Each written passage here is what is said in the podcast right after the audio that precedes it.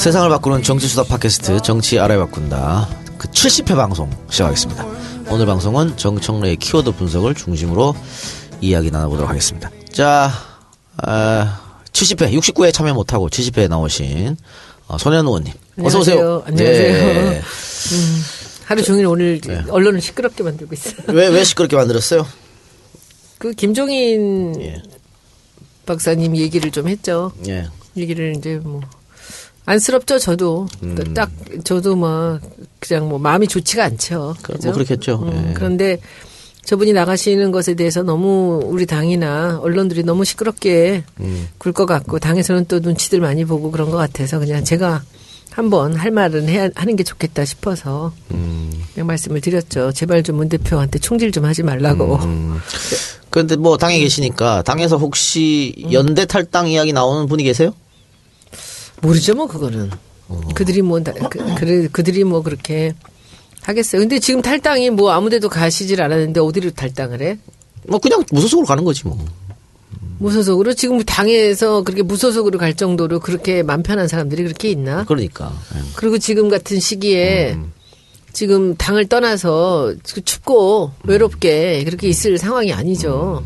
문재인 대표는 어떻습니까? 뭐 못 나가게 말리겠다 이런 생각입니까? 문 대표님은 그냥, 그냥 끝까지 김 대표가 우리를 도와줘야 돼, 도와줬으면 좋겠다는 생각을 하셨습니다. 음. 그런데 뭐, 뭐 그렇게 모멸감을 음. 주고 사람을 바보 취급을 하고 지금도 아니 사법연수원 1등 졸업한 사람을 공약을 보고 읽는 사람이라고 음. 그렇게 얘기를 할 수 있어요. 차석.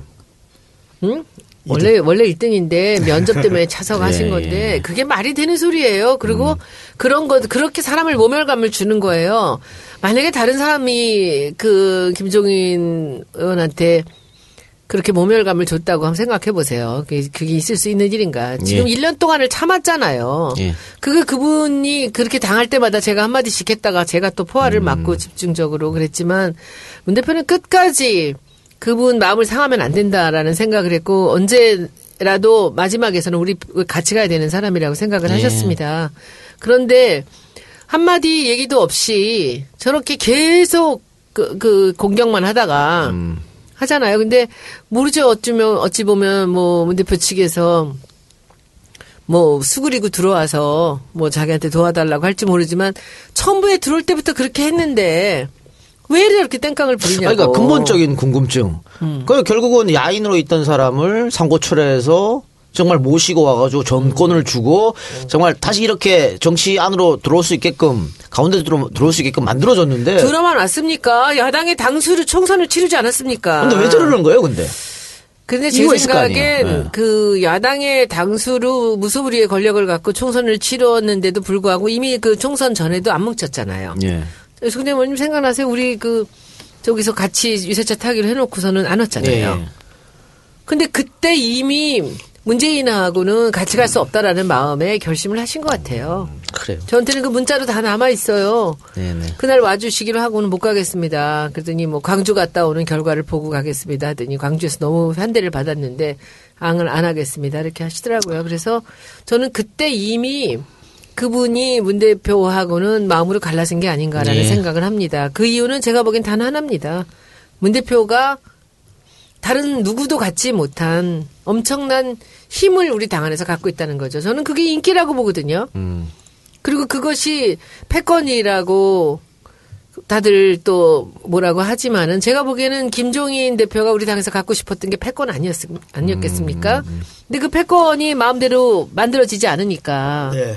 그러니까 아마도 기다리다가 뭐 여기서 누군가가 이걸 다 모아서 자기한테로 다시 갖다 주기를 원했을지 모르지만은 이게 뭐 대선을 앞두고서는 그게 말이 됩니까? 그러니까 굉장히 오래 전부터 이미 더 이상 킹 만드는 건 안 하겠다. 그리고 그 저는 그 총선 때 이미 저는 마음이 떠났다고 봅니다. 근데 본인이 더 이상 킹 만들건 안 하겠다 그러면 본인이 킹을 한다는 얘기잖아요. 그래서 이번에 태권도전도 시사했는 것 같은데 그 네티즌 댓글 보니까 재밌는 거 있더라고. 국회의원 선거에서도 한 번 못 이긴 사람이 뭔 대통령 선거를 하겠냐고. 그러니까 이분이 계속 비례대표 한거 하잖아요. 그런 의미가 그러니까 같아요. 이분이 네. 제가 보니까 서- 이해가 안 되는 측면이 많잖아요. 아까 제가 이제 족탈 족탈 불급 얘기도 했고 그랬는데 뭘 해도 문 대표한테 안 되는 거예요. 그래서 마음이 가난하기 때문에 말질하고 해코지 하는 겁니다. 그래요. 뭐 거기까지만 하죠. 예. 뭐, 그, 아, 뭐 하여튼 예. 뭐 하여튼 어디 가서 건강하게 예. 행복하게 잘 저도 사셨으면 이제 좋겠습니다. 제 마음이 그래요. 네. 진짜 건강하시고 더 이상 스트레스 받, 받지 마시고 어떤 결정을 하시든 간에 뭐 제가 사실 김 대표님 저는 마음이 되게 짠해요. 사실 뭐 그러시겠죠. 이렇게 네. 뒤에서 그 쓴소리를 하면서도 아이 참 왜 이렇게 됐어야만 됐나라는 생각이 듭니다. 뭐 파급 효과는 없을 것 같으니까 거기까지 하고요.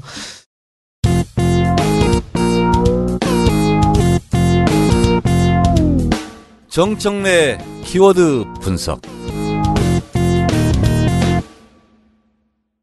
70회 방송. 어, 오늘은 정성래 키워드 분석인데 뭡니까 오늘 주제? 음, 플레임, 예. 프레임 또, 또 하나. TV 토론, 프레임과 TV 토론. 또 네. 프레임부터 하시겠습니까? 프레임, 자, 프레임 들어갑시다. 프레임 프레임. 틀, 틀 뼈대, 왁구. 왁구.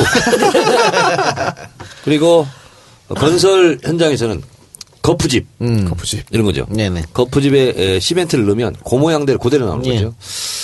어, 흔히 이제 대선을 프레임의 전쟁이라고 얘기를 하죠.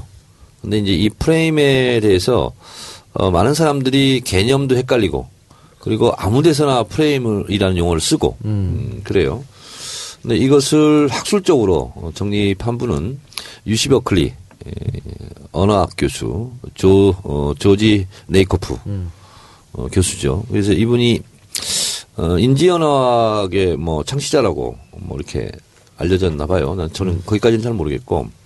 근데 이분이 쓴 명저 예. 어, 코끼리는 생각하지 마. 예. 이게 이제 저희 초선 때 예. 2006, 7년도에 굉장히 열풍으로 음. 아마 어, 국회의원들 뭐 그 책 들고 다니다시피 하면서 그 책을 읽었거든요. 그러니까 코끼리는 생각하지 마라는 거 말하는 순간 코끼리를 더 생각한다는 거죠. 음. 그러니까 어, 우리가 김종인 탈당 얘기하지 마 말하면서 더 얘기를 하게 된다는 거죠. 그래서 그런 프레임에 갇히면 결국은 그 프레임 때문에 진다 선거에서 이런 거죠. 그래서 저는 그냥 우리 관점으로 보면 이런 것 같아요. 우리가 싸움을 할 때도 우리 집 앞마당에서 싸우잖아 보통 초딩 때 보면 야 우리 집 앞으로 와 우리 집 앞으로 막 그러잖아요. 어 그래서 어 그러니까 홈 경기를 해라 어웨이 경기 하지 말고 이런 뜻으로도 어, 유권 해석이 어, 가능한 것 같습니다. 예. 또 특히 보수 집단들이 이 프레임을 잘 짜서 네. 사실 공세를 수세로 돌리기도 하고 뭐 그렇게 네. 하고 잘하고 있죠. 그래서 이제 제가 지난번에 보수주의에 대해서 말씀드린 적 있죠. 그러니까 보수주의는 움직이는 거다. 그리고 시대에 따라서 보수주의의 본질이 달, 달라지는 거다. 이제 그런 것처럼 예를 들면 우리 대한민국에서 보수주의자들이라고 생각하는 분들이 예를 들면 미국을 좋아하잖아요. 친미적 경향이 있잖아요. 근데 미국을 좋아하는데 미국에서의 주류는 사실은 진보적이거든요. 예. 엘리트층. 네. 뭐 조기숙 교수의 말에 의하면 아이비리그 대학에 종사하는 교수들의 93, 4%가 다 진보적인 학자라는 거죠. 그래서 미국의 엘리트 지식인들은 다 진보주의라는 거예요. 근데 그런 미국의 주류 사회를 대한민국의 보수주의는 또 그런 미국을 좋아하는 하는 거거든요. 그러니까 미국의 진보주의를 우리 보수주의가 좋아하는 경향이 있는 거죠. 그러니까 이게 시대와 조건에 따라 다 달라지는 거죠. 그런 것을 좀 좁혀서 진보와 보수의 관점으로 본다면 어, 이 네이포 네이코프 교수는 어, 중도는 없다라는 거죠. 예. 그러니까 진보 3, 보수 3 그러면 중간에 사가 있는 거죠.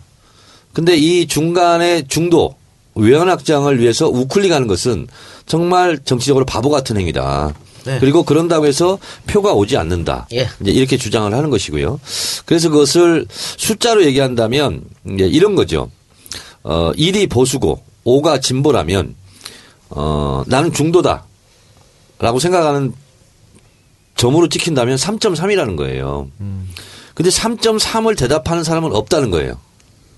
예를 들어서 손수호라는 사람이 있어요. 네. 그럼 이 사람이 소위 말하는 중도라고 한다면 네. 예를 들어서 어 사드 배치는 네. 결사 반대. 성주에 있는 주민들이 그렇죠. 근데 성주에 보궐선거가 나온다. 그러면 투표는 자유한국당에 거의 절대 몰표를 몰아주는 지금 여론조사 결과 이렇게 나와 있거든요. 그러니까 한 사람이라 할지라도 진보적 진보를 선택할 때 있고 보수를 선택할 때가 있는 거지 중간을 선택하지는 않는다는 거예요. 그러니까 예를 들면 사드 찬성이야 반대냐 그러면 찬 반이 있는 거지 중간 대답은 없다는 예. 거예요. 그렇죠? 그래서 박근혜 탄핵도 마찬가지라는 거죠. 박근혜를 찬성하면 찬성하고 반대하면 반대하는 거지. 박근혜가 죄를 지었는데도 불구하고 어 구속하면 안 된다. 이렇게 답변하는 건 없다는 거죠. 박근혜는 무죄다. 이렇게 이렇게 나뉜다는 거죠. 예. 어 그래서 어 진보가 항상 보수표에 대한 유혹을 느껴서 항상 우클릭을 하고 그리고 본인이 예를 들면 좌표로 어, 진보 좌표로 4, 5 이렇게 있는데도 불구하고 뭐 3.5나 3.3 이렇게 가 있으면 거기에는 표가 하나도 없다는 거예요. 예. 어, 그렇기 때문에, 어, 진보는, 어, 진보의 언어로, 어, 보- 그, 진보와 보수를 왔다 갔다 하는, 어떻게 보면 swing to vote를 할 수 있는 그런 계층을 진보의 프레임으로 승부를 걸어야지 보수의 모습으로 보수를 화장해서 한다고 해서 보수가 결코 오지 않는다 보수표가 어 그래서 항상 음, 미국도 마찬가지인가 봐요 우리도 그런데 항상 우클릭에 대한 어, 이런 유혹을 느끼는데 그것은 전혀 득표에 도움이 되지 않는다. 조지 레이코프가 그렇게 얘기했어요? 예. 내가 늘 하던 얘기인데? 근데 그리고 내, 그- 내 얘기 듣고 가서 쓴 거 아니야? 모르겠어요. 근데 그리고 이제 손석희 사장이 EBS에서 무슨 뭐 프로그램을 한 적이 있대요. 이- EBS? EBS에서 이완배 교수, 이완배 기자가 이제 그 김용민 브리핑에 얘기하던데 이런 게 있었대요. KTX의 민간 매각 예. 부분에 대해서 강남의 100명하고 인천 구월동 거기가 좀 못 사는 동네인가 봐요. 구월동 100명. 요즘에 잘 살아요. 잘 살아요? 네. 그쪽에 하여튼 시청 뭐, 옆입니다. 어, 그쪽의 분들하고 어, 실험을 해, 해봤나 봐요. 음. 이제 프레임에 대한 그 예인데요. 어, KTX를 민간에 매각하는 거에 대해서 어떻게 생각하십니까? 이렇게 물어봤대요. 어, 9대 1로 반대. 음. 근데 KTX의 민간 경쟁 체제를 도입하는 게 어떻겠습니까? 그러면 또 찬성이래요. 그거는 여론조사 왜곡이네요. 그러니까 똑같은 내용인데 민간이 어쨌든 이양하는 건데 어떻게 프레임을 짜는 거에 따라서 사람들의 대답이 달라진다는 거죠. 네. 음, 그래서 어 그런 프레임을 선점해야 된다. 이런 거고 이한배 기자가 또 그 얘기를 하더라고요. 들어서 제가 아는 건데 루즈벨트 대통령이 미국에서 굉장히 위대한 대통령이잖아요. 경제 대공황을 극복하고 근데 재선 때 굉장히 힘들었다는 거예요. 어 루즈벨트는 빨갱이다. 이렇게 이제 프레임을 씌웠다는 거죠. 근데 나는 빨갱이 아니 빨갱이가 아니다 이렇게 얘기하면 진다는 거예요. 근데 그거를 역 프로의 프레임을 걸었다는 거죠. 이렇게 걸었다는 거예요. 어 부자를 더 잘 살게 하는 것은 진보가 아니다. 가난한 사람을 잘 살게 만드는 게 진보의 기준이다. 그렇게 프레임을 걸어버렸다는 거예요. 그래서 재선에 성공했다 이렇게 얘기를 하는데 어 우리 대선판에서 우리가 귀 기울여 들을 부분이 많이 있는 것 같아요. 저도 그러면 대선판 프레임 전환의 예에 대해서 한 가지만 네. 말씀드리면 92년 대선 때 바로 직전에 초원 복국주의 사건이 터졌습니다. 그 사건 터지면서 전부 다 YS가 이걸로 치명타를 맞을 것이라고 생각했어요. 네. 그런데 보수 언론과 보수 정당이 어떻게 프레임을 전환시켰냐. 지역 감정 조장, 관건 선거, 부정 선거가 중요한 게 아니고 도청이 정말 나쁜 짓이다. 네. 이걸로 프레임 싹 전환해갖고 오히려 그 PK 사람들이 더 뭉치는 효과를 발휘해서 이 사건 때문에 YS 표가 몰표가 나오는 기회가 되어버렸습니다. 그 전에 YS가 정말 좀 뛰어났다고 생각하는 게, 고 대선 직전 총선에서 참패를 했어요. 그러면 총선 참패론에 막 시달리는 거야. 네. 근데 아침에 기자회견을 자청했어요. 그러면, 아, 총선 패배의 책임을 지고 내가 어떻게 하겠다. 네. 뭐 이런 거 있잖아요. 이게 몰리잖아요. 네. 네네. 총선 패배 한마디도 안 합니다. 대선에 출마하겠습니다. 예. 아. 이렇게 얘기해요. 총선 패배에 대해서 뭐 그게 있는 게 아니라 YS 대선 출마 전격 발표. 당시 당시 대표였기 때문에 총선 패배 책임을 본인이 져야 되거든. 그게 전략이었나요? 그러니까 너무 뛰어난 거죠, 그것은. 그거는 YS의 DNA예요. 아? 그분은 전략을 안 짜요. 그냥 만약 우리 김대중 대통령 같았으면 막 설명 왜 네, 그렇죠. 왜 아. 대- 총선에 사이가 뭐가. 잘못됐고 뭐 이렇게 있지. 설명하다 보면 그게 이제 프레임에 빠져버리는 거거든. 총선 패배. 그러면 퇴진 압력 막 이렇게 나오는 거거든요. 근데 YS는 그걸 과감하게 치고 총선 얘기 안 해요. 착할 필요 없다. 대선에 출마하겠습니다. 이렇게 얘기해. 그러니까 프레임이라는 거는 엎어 씌워서 확 찍어버려야 돼. 그래요. 네. 예, 거기에 매몰되면 누가 이렇게 확 걸면 거기에서 막 이러다 보면 그냥 빠지는 거예요. 그러니까 그냥 수동적으로 진탕에. 가면 안 되고 무시하고 위로 가서 치- 엎어치기. 엎어버려야 돼. 그러니까 프레임 선점을 먼저 해야 되는 거죠. 전향적으로 먼저. 공세적으로. 어. 그러니까 선점을 못했다 하더라도 프레임에 말려들질 말아야 돼요. 그럼요. 예. 자, 근데 여기서 한 가지 더 아까 어, 지난 회에서 제가 말씀드렸잖아요. 만약에 어, 특검이 기소한 부분에 대해서 뭐 어, 무죄가 나오고 막 이러면 어, 대선 판도가 어떻게 바뀔 거인가? 일심. 어. 바뀌지 않습니다. 음, 바뀌지 않는데 그 이런 실험을 또 했대요. 뭐냐면 예를 들면 박근혜, 문재인 아니야 문재인하고 지금 경쟁자가 누구야 근데? 하여튼 문재인하고 박근혜라고 쳐. 근데 둘이 앞뒷말을 자르면 거짓말을 했을 것 같은 그런 것을 두 개를 갖다 준대요. 그러면 박근혜가 거짓말을 했을 것 같은 그것도 갖다 주고 문재인이 거짓말 했을 것 같은 것도 갖다 주고 거짓말 아닌데 근데 문재인 지지자야 갖다 주면 문재인은 거짓말 했다는 인지를 못 한대요. 예. 그리고 박근혜만 이 거짓말 한 걸로 느낀다는 거야. 근데 그 뇌를 자기 공명 장치로 딱 실험을 해 봤더니 이성적인 가- 뇌 있잖아. 이건 작동하지 않고 감성 뇌로 그걸 예, 예. 순간 포착을 한다는 거예요. 그래서 지지하는 사람이면 그 사람이 옳고 그리고 뭐 따져서 하는 게 아니라 그냥 무조건 지지하는 그렇게 거예요. 돼- 그렇게 되죠. 그래서 감성적인 영역이라는 거예요, 이것은. 저 궁금한 게 하나 있습니다. 예. 아까 그 초원 복집 사건 관련해서 그게 92년인가요? 예, 92년. 지금은 2016년이잖아요. 예. 그게 그 당시의 민주화 정도, 음. 그 당시의 정보의 어떤 그 습득 경로라든지 그런 저- 그런 것들과 비교해서 음. 지금 그런 일이 생기면 그렇게 해결되지는 않을 것 아, 같은데. 그럼 또 하나 예를 들어 드릴까요? 네.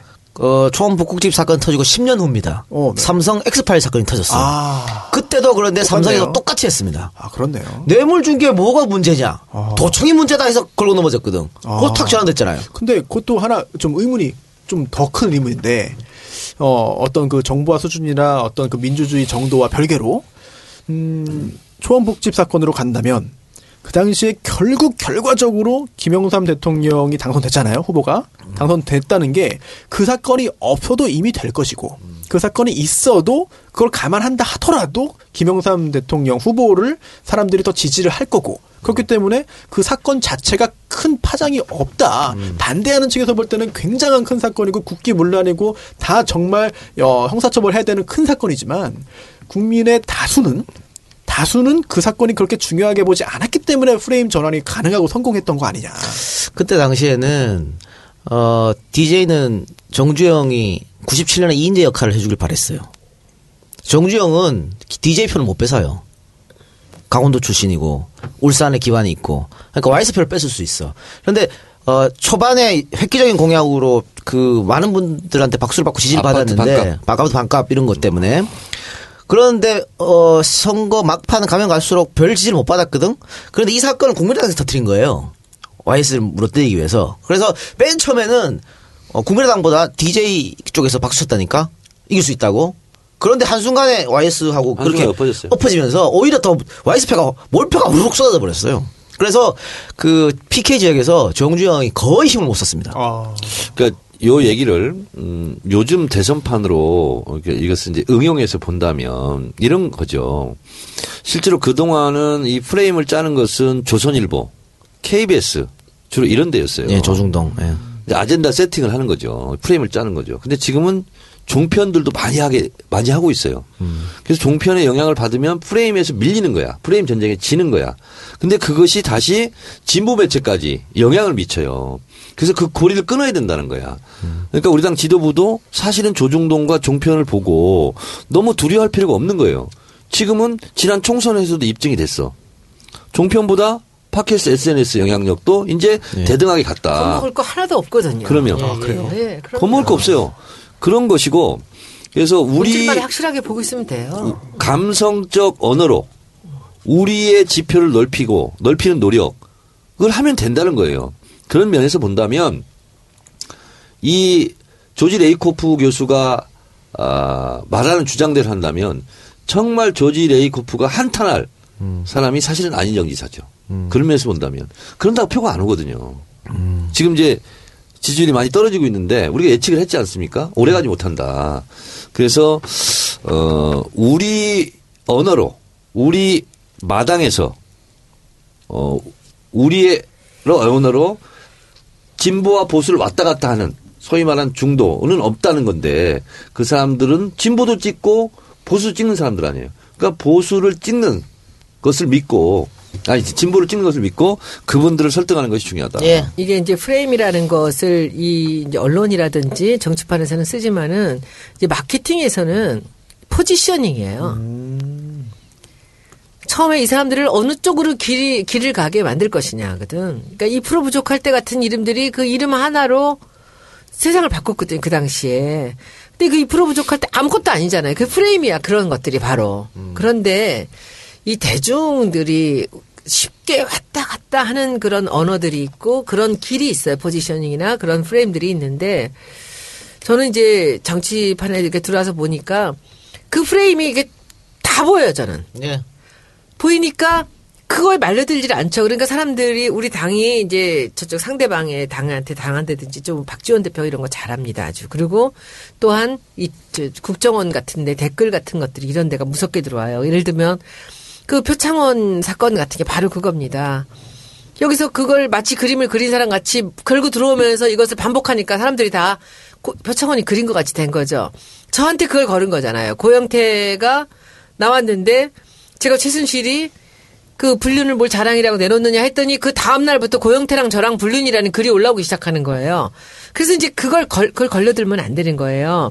이게 시간이 가면 아마 사람들은 그럴지도 모른다라는 생각을 하게 되는 거예요. 그래서 이제 고소를 해서 고소는 120건이 됐고요. 근데 이 부분이 선거에서는 너무나 중요합니다. 그러니까 항상 조심을 하고 있어야 돼요. 상대방이 어떤 식으로 걸지를. 알면은 초전에 팍 잡아버려야 돼요. 그냥. 그렇죠. 예. 근데 그걸 못 잡으면 밀려 나가면 그 다음은 감당이 안 되거든요. 근데 지금 같은 상황은 최순실 박근혜 국정농단 사건이 워낙 커서 음. 그 대세론이 지금 굳어지는 상황이기 때문에 저쪽에서 어떤 프레임을 가져와도 흔들리지 않을 것 같은데. 태극기 프레임이 네. 사람들을 피곤하게 만들고 있는 거예요. 오히려? 그렇죠. 네. 왜냐면 할 말이 없으니까 태극기를 들고 애국이라고는 얘기로다가 박근혜를 싸고 도는 거죠. 그래서 내가 처음부터 얘기했잖아요. 태극기를 들고 애국가를 부릅시다. 예. 자, 그러면 이번 대선에는 우리가 어떤 프레임을 혹은 어떤 지금은 프레임을 예. 우리가 친 것이 아니라 어, 촛불 국민들이 이미 쳐줬어요. 음. 그래서 어, 국정농단, 박근혜 게이트, 어, 정권 교체 이 프레임이 우리가 선정한 게 아니라 이미 이건 시대 정신, 시대 언어로 그냥 가버린 거예요. 그래서 이 프레임은 시대 정신과 엇박자가 나면 안 돼요. 음. 그것은 쉽게 무너지거든요. 그 프레임은. 그래서 예를 들면 우리가 지금 일제 시대다, 일제 시대다. 예. 그러면 친일과 독립운동 이 프레임을 걸어야 되겠죠. 그럼 누가 이기겠어요? 음. 그럼 시대 정신은 독립운동이잖아요. 그러니까 60년대 중반, 60년대 즈음에서는 사실은 그때 에, 시대 정신은 뭐냐면 잘 살자는 거 있잖아요. 그 소독을 한 간호사, 광부 뭐 이런 거 있잖아요. 이분들이 사실은 시대 정신이고 어떻게 보면 프레임이잖아요. 예. 그 시대에. 70년대, 80년대는 군부 독재 타도하자. 예. 민주화하자. 이게 시대 정신이잖아요. 그게 프레임이죠, 그러니까. 음. 군부 독재를 옹호할 것이냐, 아니면 군부 독재를 타도할 것이냐, 음. 그래서 민주화할 것이냐. 이게 이제 시대 정신이고 프레임인데, 시대 정신과 이 프레임이 잘 만나면 이것은 깰 수가 없어요. 예. 그래서 이번 대선은 어, 특검의 기소 결과 여하히 판결로 나오든 간에 저는 크게 영향력을 행사하지 못할 것이다. 이렇게 보고 있는 그렇죠. 그리고 지난번 뭐 천안 폭침 때도 북풍을 한번 몰아보려고 그 보수정당에서 갖고 들어왔잖아요. 네. 근데 그때 야당에서 그래서 평화냐 전쟁이냐 이 카드를 들어가서 성공시킨 거거든요. 네. 그 프레임 성공한 건데 YS 얘기가 나왔으니까 제가 한 번만 더 YS가 프레임을 어떻게 전환했는지 예를 들어 드리면 내각제 파동이 터집니다. 90년대. 그러니까 그 삼당 합당. 삼당 합당 하면서 내각제 JP. 각서 있잖아요. 아, 메모, 메모 어, 쓴 메모. 그게? 나중에 네. 터졌어요. 그래서 YS가 굉장히 코너에 몰렸죠. 저런 비열한 사람. 당무 거부! 그- 그런데 그거는 각서 쓴게 아니고 이거 누가 제출 이거 누가 언론에 터뜨렸냐. 아, 나는 정치 공작에 당했다. 당무거가 내려가 버렸어. 저같이 잘 모르는 청취자분들을 위해서 네. 그게 그 당시에 왜 위기에 몰렸는지도 조금 더 설명을 구체적으로 해 주십시오. 아니 이거는 협잡인 거죠. 자기들끼리 대통령 중심제에서 자기들끼리 비밀리에 밀실로 협잡해 갖고 우리 내각제 하기로 하자. 이렇게 해서 썼어. 각서를. 각서 썼어요. 그때 그 노태우, 김영삼, 김종필 세 명이서. 그렇죠. 예. 그러니까 이게 터지는 바람에 김영삼이 완전 코너에 올렸단 말이야. 그리고 본인은 대통령 한다 그러면서 그런 극악서를 왜 써서 거짓말쟁이 이렇게 됐는데 그거를 이거는 각서 쓴 게 문제가 아니고 이걸 언론에 흘린 사람이 더 문제다. 이렇게 프레임돼서 그러니까 성공시켰죠. 민주자 자유당 3당 합당 이후에 김영삼의 최대 위기였어요 정치적. 그러면 최대 위기였죠. 그래서 그때 다 죽는다고 그랬어. 그럼 누가 비판한 거예요, 그거를? 뭐 야당? 다 그러니까 민자당 내에서도 비판했죠. 아, 내에서. 엄청 몰렸어요. 근데 예. 이거 누가 깠어? 이 실의가 없는 놈들. 누가 깠어요? 그러면서 아니 그렇게 얘기하고 그냥 거제도로 내려가 버렸어요. 당무거부. 어. 당무거부 하니까 줄줄이 다 찾아와가지고 올라왔다고. 당대표가 당무를 거부한 이런 초유의 사태가 아니, 벌어진 거야. 근데 그것도 단순히 제가 생각하기에는 그 당시에 YS가 정말 힘이 있고 당 내든 아니면 국민적으로든 지지도가 높았기 때문에 할 수 있는 전략. 아니, 그게 아니에요. 그게 아, 그게. 아니에요? 이게 뭐냐면 얼마나 웃긴 거냐면 어 방귀 낀 사람이 성내는 그래 거예요. 그거예요. 근데도 성 내는데 어떡할 거야? 지금도 그럼 그런 프레임 전환 전략이 유효한 겁니까? 근데 그거는 때마다 다른 건데 그 만일 YS 그때 변명하고 핑계대고 있으면 YS 정치에서 그새 끝나는 아, 거예요. 그? 그런데 바로 맞받아쳐서 성공했는 건데 실패한 사례를 제가 하나 드릴까요? 오, 예. 실패한 사례는 이번 박근혜예요. 아. 박근혜가 시정연설 하면서 갑자기 아. 개헌 카드 꺼내렸잖아. 네. 그 프레임 전환시키려고 들고 나온 거거든. 반나절 성공했죠, 반나절. 반사절 완전 박았었잖아요. 어? 그거 아니어도 실패인데 그렇죠. 런 꼼수를 쓴 거지. 옛날 같이 그렇게 써주면 이게 통할 줄 아는 거지. 시대착오적이네. 그런데 박근혜가 이번에 어, 진짜 잘못한 게 있어요. 뭡니까? 뭐냐면 바로 사과한 거. 아. 박근혜 입장에서는 그게 쥐약이었어요. 그렇죠. 그 순간 있잖아요. 네. 그동안 무섭고 두려워서 네. 가만히 있던 사람들 다 일어나는 거거든. 그래서 박근혜를 조언하는 사람이 있었다면 사과를 하면 안 되는 거였어요. 끝까지 버텨야 돼. 그러면. 증거 나올 때까지. 근데 우병우 같이. 태블릿 PC 있잖아. 김기춘 같이. 나오자마자 바로 사과한 거거든. 아, 그래서 아 뭔가 있구나. 그렇게 해야죠. 더 치, 치면 되겠구나. 그러니까 흔들면 되겠구나 하고서 박- 네, 달려든 맞아요. 거거든. 박근혜 그때 버티고 사과 사과가 뭐야? 나 그런 거 모른다고 하면 그렇죠. 이게 이렇게 확 전환되지 않아요. 그러면 논란이 이- 생기거든. 나는 모르는 일이다. 그렇지. 남자들 바람 폈을 때 끝까지 잡아 때린 거랑 비슷한 거구나. 왜 이렇게 웃어? 근데 이 작가님. 어, 내가 많이 내가 많이 웃었나요? 바람 핀 게 아니라 산갓집 갔다 왔다. 어느 사, 어, 산갓집이 어디 있냐? 음. 그럼 어디를 대? 거기는 산이다 산. 집 주택이 아니라 어, 그- 나는 모른다. 당무거부. 어, 당무거부. 그리고 가출. 그렇지. 거제도. 어, 행방불명. 그렇지. 핸드폰 꺼놓고. 그렇지. 그러면 이제 찾아다니면서 울면서 이게, 이게 YS 전략이에요. 아, 근데 미치겠다 진짜. 박근혜, 박근혜도 저는 그때 딱 이틀 만인가 상황을 딱 보면서 아, 무너지는구나. 아. 그때 있잖아요. 사과 지금까지 한 번도 안 하고 있었어 봐요. 그 사과 왜 한 거예요? 그러면? 증거물이 잘못 짠 나오니까. 거예요? 잘못 판단한 건데 김기춘. 전 실장이 잘못 고쳐준 건가요? 코치가 지금 잘못됐다고 해요. 자, 그러니까 YS 시기였으면 어떻게 했냐면 이 태블릿이 JTBC도 어떻게 보도한 거야. JTBC 압수수색해. 뭐 그렇게 나왔을 수도 있어. 막 이런 식으로 손석희 잡아들여. 저는요. 막 이런 식으로 무리수를 두는 거야. 그러면 그걸로 가, 이게 뭐였죠? 시각이 이렇게 전환이 되는 저기 거야. 정청래 의원님 나는 이게 지금 자기들이 한 짓들이 워낙 농단이 컸기 때문에 감당이 안 됐을 거야 일이 터졌을 때 그랬을 때 나는 박근혜였다면 최순실 들어오지 마라 정유랑 둘이 망명해버려 근데 오히려 끝까지 들어오라고 했죠. 그러니까 그러니까 얘가 만약에 안왜 들어오고? 그냥 어디다 망명해버리고 딱 뜨잖아요 그러면은 진행이 안 되는 거야 일이 진행이 안 되죠. 왜 그러냐면요. 음. 왜 그렇게 했을까요? 자기 힘이 이걸 다 덮을 수 있다고 판단한 겁니다. 들어오면 오판한 거예요. 난 요새 왜냐면 정청래 의원이 참 멋있어 보여 네. 최순실이 된다고 생각했구나. 내가 이렇게 이렇게 알리바이를 다 맞췄으니 음. 대통령이 덮어주세요. 이렇게 말하니까 박근혜 그럼 들어와라. 그러니까 최순실은 덮어질 줄 알고 들어왔고 검찰에서. 그렇죠. 다 박근혜가 대통령 힘으로 눌러서 그러니까 바로 체포를 안한 거잖아요. 최순실이 삼성이랑 벌써 입을 맞췄다고 대통령한테 얘기했잖아요. 그렇지 어. 맞췄다고 그러니까 그래서 박근혜는 자기가 힘을 과신한 거예요. 그렇지. 그러니까 이게 이런 문제들이 그냥 어디로 스위스고 어디로 숨어버리면서 둘이서 딱 그냥 떠버리면 말 같은 거 버리고 그러면 어쨌든 임기까지는. 쭉 가죠. 그렇지, 박근혜가. 그렇지. 예. 저기 있잖아 알프스 어느 골짜기 가가지고 텐트 치고 한 1년 있어봐. 그러니까 이게 프레임 짜는 게 진짜 머리 잘 돌아간 전략가가 짜는 것 아니면 그냥 정치적 DNA가 나와야 돼요. 큰 YS는 전략. 짜서 되는 게그 아니야. 원래 본성이 그래. 본성이 타고난 거래요. 타고난 거예요. 본. 무대뽀. 무대뽀. 상상을 초월한 무대뽀. 그래가지고 놀래다가 어 이게 뭐지 하면서 어 뭐 뭔 문제였지 이러면서 까먹는 그러니까 거야. 대한민국 정치 자- 어, 지도자 중에서 승부사적 기질이 크게 있는 사람 딱 두 명이에요. 한 명 와이스, 한명 노무현 노무현. 대통령. 노무현 대통령 은 감성적 승부사지. 어. 빨갱이 프레임으로 막 몰아가니까 그래서 내 마누라 버리라는 거예요? 음. 이게 한마디로 확 덮어지잖아요. 그게 머리 짜서 했을까? 안 짜서 나오는 게 아니라 노무현. 대통령은 진짜 고도로 치밀하게 계산된 아, 승부사예요. 그래서 오히려 그거 다 계산한 거죠. 다 계산했다고 아, 보세요. 그럼요. 아, 진짜라니까. 노무현 야. 대통령은 그냥 툭툭 던진 게 아니고 이걸 정교하게 계산해 가지고 툭툭 던지는데 아우. 계산된 발언인지 사람들이 눈치 못 채게 하는 것 뿐이야. 자, 근데 이 프레임은 음, 위대한 정치가가 말 한 방으로 할 수도 있고 그리고 개미 군단에서도 할 수 있다는 것을 오바마가 보여줬죠. 오바마의 SNS 자원봉사단 240만 명이 몰렸어요. 제일 먼저 한 게 프레임 전쟁입니다. 어떤 프레임을 걸었냐? 공화당 롬니 후보는 부자편, 오바마는 서민편. 이거를 SNS 자봉단들이 그냥 사이버에서 다 시위를 하면서 다 그렇게 했어요. 그래서 갑자기 롬니가 부자편이 돼버린 거야. 실제로 그렇지도 않아. 아 아니에요? 아니에요. 굉장히 부자이긴 맞는데. 아니 부자편이라고. 아, 오바마는 서민편이라고. 이렇게 갔거든요. 그래서 그냥 프레임, 1차 프레임 전쟁에서 게임이 끝나버린 거예요. 근데 그거는 수많은 개미 군단들이 버즈리앙으로 승부한 거예요. 그래서 우리도, 어, 문재인 대표가 아, 그걸 잘 못 만든다. 그러면 개미 군단들이 이걸 만들어 가지고 각종 게시판 다니면서 그 각종 기사 댓글. 야, 요즘 제가요. 하, 하나 취미가 생겼어. 예.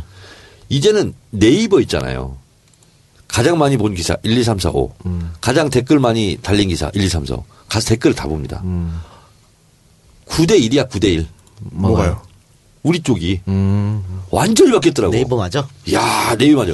그래서 제가 아, 이번 대선은 저쪽에서는 힘들겠다. 오늘 있잖아요. 김종인 탈당했잖아요. 그 기사가 톱으로 떴거든요. 가서 보니까 뭔지 알아요? 자유한국당으로 가시오. 이게 1위야, 1위. 그러면서 쫙 이제 봤는데 다 뭐 그런 거예요. 그래서 예. 아, 이제 네이버 댓글 맞아. 어, 우리의 전사들이 가서 어, 활약하고 있구나. 아, 긴장을 늦추면 안 예, 됩니다. 그럼요. 예. 자, 하여튼 첫 번째 키워드, 어, 프레임. 재밌네요. 예. 노무현 대통령 얘기 나왔으니까 실패한 사례. 노 대통령이. 그 조중동에서 노무현 대통령 인사 문제를 가지고 코드 인사라고 엄청 공격했습니다. 네. 그래서 그 당시에 청와대에서 계속 그걸 변명하고 수세적 모습을 보이면서 오히려 당했거든. 저는 그때 왜 역으로 못 치냐 정말 답답했어. 아니 역대 정권 중에 코드 인사 안 한 사람이 어디 있어? 그리고 코드는 너무나 당연한 거지. 아니 인사는 코드에 맞춰서 해야지 그렇게 안 하면 망하는 세계적으로 거예요. 다 그렇게 하는 거예요. 그게 인사인데. 그럼 나랑 맞는 사람이랑 하는 게 그거 당연한 그럼요. 거지. 그걸 전기 코드 인사 콘센트 코드 꼽으면 안 됩니까? 그럼 그렇게 나왔어야 되는데 그때 그걸 못했어. 그러니까 아니 코드 인사를 해서 국민들이 그 노무현 대통령을 선출한 그 취지에 맞게 정책을 펴는 게 당연한 거 아닙니까? 그러니까 전 세계적으로 다 그렇게 하잖아요. 그런데 그 말도 안 되는 공세를 못- 우리가 왜못 벗었다니까. 그래서 자꾸 변명하고 이러던 밤에 오히려 방금 정 의원처럼 220V 100에다 꼽으면 터져요. 뭐 이런 식으로 해서 어. 오히려 갔어 버려야 돼. 그걸 못해서 안타까워. 정 의원이 그걸 되게 잘해. 사실은 너무 너무 잘해. 그 아, 우리는 씌우는 거 이런 거. 그 초선 때부터 막 대화하다가 어? 뭐 이렇게 옥시각시하면 뭐 이렇게 100대 0 게임이 없잖아. 그러면 그 200 고추간을 빼고 얘기하세요. 그럼 말을 못해. 판이 끝나는 거야 그냥. 그래요. 자, 그러면 광고 듣고 와서 두 번째 키워드 하겠습니다. 두 번째 키워드가 아까 뭐였죠? TV 토론. TV 토론. 예, 이것도 재밌겠네요. 자, 광고 듣고 오겠습니다. 안녕하세요. 노트북부터 컴퓨터 주변 기기, 전산 소모품, 프린터, 토너, 잉크를 판매하는 산돌렛입니다. 산돌렛은 LG, 삼성, HP, 제록스 대리점으로 기업에 전문적으로 납품하고 있는 업체입니다. 또한 가정이나 개인 사무실에서 사용하는 컴퓨터 프린터 토너, 잉크 및 전산용품들도 다양하게 준비하고 있습니다. 처음 시작할 때부터 신뢰를 바탕으로 고객 만족과 투명 경영을 원칙으로 하는 기업이 되고자 노력해왔습니다. 기업 구매 담당자분의 견적 의뢰도 기다리고 있겠습니다. 전화번호는 02-522-3981 홈페이지 www.itsandol.net 많은 관심과 이용 부탁드립니다. 산돌넷 신규. 오늘 광고는 산돌넷입니다. 노트북부터 컴퓨터 주변 기기, 전산 소모품을 판매하는 업체인데요. LG, 삼성, HP, 제록스 대리점으로 기업에 전문적으로 납품하고 있는 업체입니다. 가정이나 개인 사무실에서 사용하는 컴퓨터, 전산용품들이 다양하게 준비되어 있는데요. 기업체 구매 담당자의 견적 의뢰도 기다리고 있습니다. 아, 관심 있는 분들의 많은 연락 부탁드리고요. 전화번호 02522-3981 02522-3981 홈페이지는 어, it산돌 itsandol.net 아 컴퓨터에 관한 모든 부품을 판매하고 뭐 네. 이런 회사 같네요, 그렇죠? 그렇습니다. 네. IT 관련된 모든 부품이 있으니까요. 컴퓨터 그리고 전산 용품이 준비되어 있으니까 많은 연락 부탁드립니다. 아, 뭐 복사기 같은 것도 있겠네, 전산 용품이면. 아닌가? 할 전화해서 물어보세요. 어, 아니 그 컴퓨터 주변 기기라고 돼 있으니까요. 예. 예, 아마 프린터도 돼 있을 있겠죠. 거고. 예, 예. 전산 소모품까지 다 준비되어 예, 있습니다. 아, 업체. 네. 그 이런 분들은 업체에서 한번 따, 따면은 참 좋은데. 그러니까요. 예, 기업체 구매 담당자 분 계시면 한번 좀 아, 새롭게 한번 좀 견적 받아보시고 판단하면 좋을 것 같습니다. 손혜원 의원실에서 컴퓨터 한번 바꿀 때 얘기해서 싹 바꾸세요. 국회에서 다 바꿔줍니다. 아, 그래요? 아니, 여기 지역 사무실. 지역 사무실은 지역 사무실은 본인이 하셔야 되잖아. 저는 노트북 갖고 다녀요. 지역에는. 어쨌든 필요하지 바꾸시고. 그렇죠. 제가, 여기 우리 예. 우리 여기 회사에서 혹시 지역 사무실에서 바꿀 일 있으면 꼭 가겠습니다. 꼭 산돌렛으로. 예, 알겠습니다. 자, 많이 산돌렛 많이 이용해 주시고요. 자, 그러면 두 번째 키워드 TV 토론. 아직 TV 토론을 한 번도 하지 않았습니다. 지금 민주당 경선인 인단 모집하고 일단 토론은 시작됐습니다만 라디오 토론 한 번 했고 인터넷 토론 한번 했어요. TV 토론 아직 시작되지 않았는데 TV 토론 전에 정 의원이 TV 토론이라는 키워드를 갖고 온 것은 나름의 이유가 있을 것 같습니다. 네, TV 토론. 어, 손수 변호사. 네. TV가 뭐죠? 텔레비전. 텔레비전. 네. 스펠링이 어떻게 되죠? T E L E V I S I O N 맞습니까? 어, 텔레로 비전 텔레. 보는 거죠. 아, 네네. 네. 이걸 누가 발명했는지 아세요? 모르겠는데요. 저도 몰랐어요. 네. 영국의 엔지니어 네. 존 로지 베어드라는 사람이 네. 이 텔레비에 도전했어요. 텔레비전 그래서- 뭡니까? 텔레비전. 텔레비전. 네. 네, 도전해서 TV. 예. 어, 이분이 1925년 10월 30일 최초로 움직이는 인형의 상을 만들었대요. 오. 거기서 텔레비전이 시작된 거예요. 예. 그러니까 1925년도에 텔레비전이라는 개념이 처음. 처음 했고요. 그리고 어 1927년 적외선을 이용하여 어둠 속에서 상을 송신할 수 있는 noctovisor를 발명했답니다. 그래서 어 베어드 텔레비전이 1929년 사상 처음으로 BBC 방송이 텔레비전 방송을 시작했답니다. 그러니까 어, 존 로지 베어드 이분이 텔레비전을 방- 음, 발명했고 1929년에 영국 BBC에서 처음으로 텔레비전 모습을 갖추고 방송을 했다 아, 이런 거죠. 그러니까 100년도 안 된 거예요. 텔레비전이 나온 것이. 근데 까마득한 옛날처럼 보이지만 지금 우리 TV 토론 방금 대선 주자 후보 TV 토론 얘기했는데 이 TV 토론이 처음 도입된 게 언제인지 아십니까? 손수 변호사. 케네디? 우리나라에서 아, 우리나라요? 네. 대선 주자 TV 토론 어, 김대중, 김영삼 그때입니까? 아니에요. 1997년. 자, 근데 재밌는 것은 1992년도에 김대중 대통령이 TV 토론을 하자 그렇게 얘기합니다. 김영삼 절대 안 해요. 예, 끝까지 거부했죠. 끝까지 거부했어요. 아 진짜요? 예, 그때 92년도에 TV 토론이 도입됐다면 김영삼 대통령 못 했을 수도 있어. 아니 뭐 근데 문재인 박근혜 그렇게 했는데도 박근혜가 이겼잖아요. 자, 그래서 1997년도에 처음으로 어, TV 토론법이 공선법이 바뀌면서 이게 이제 도입이 됐거든요. 그러니까 김대중 대통령은 집념의 정치인입니다. 그러니까 어, 지방자치 있잖아요. 지방자치도 13일간 단식을 해서 예. 지방자치도 부활시킵니다. 지방자치 부활이 안 됐으면 김대중 대통령이 대통령 되기 어려웠습니다. 안 되죠. 어려웠습니다. 다 관건 선거를 하는데 그렇습니다. 시장이나 이런 사람들이 또 하나는 뭐냐면 TV 토론이 도입되지 않았다면 김대중 대통령은 들씌워진 용공 이미지 빨갱이라는 거 이걸 극복하지 못했습니다. 노무현 대통령도 대통령 되기가 쉽지 않았죠. 어렵 어려웠습니다. 그렇기 때문에 김대중 대통령은 YS는 그냥 내지르는 툭툭 한 방씩 저지르는 거였다면 김대중 대통령은 치밀하게 준비하는 그런 성격이. 그러니까 지방자치 성공해놓고 그다음에 TV 토론 도입해라. 예. 해놓고 DJP까지 이렇게 해서 결국은 최초로 정권 교체를 하는 거거든요. 어, TV 토론회를 도입한 음, 분도 김대중 대통령이지만 TV 토론 덕분에 대통령이 된 것도 김대중 대통령이죠. 그래서 지금은 어, 어, 그냥 TV 토론 하는구나 이렇게 생각하지만 TV 토론을 어, 우리나라에 도입한 것 자체가 예. 마치 투표로 대통령을 뽑는 것과 같은 거의 맞먹는 일이라고 생각을 합니다.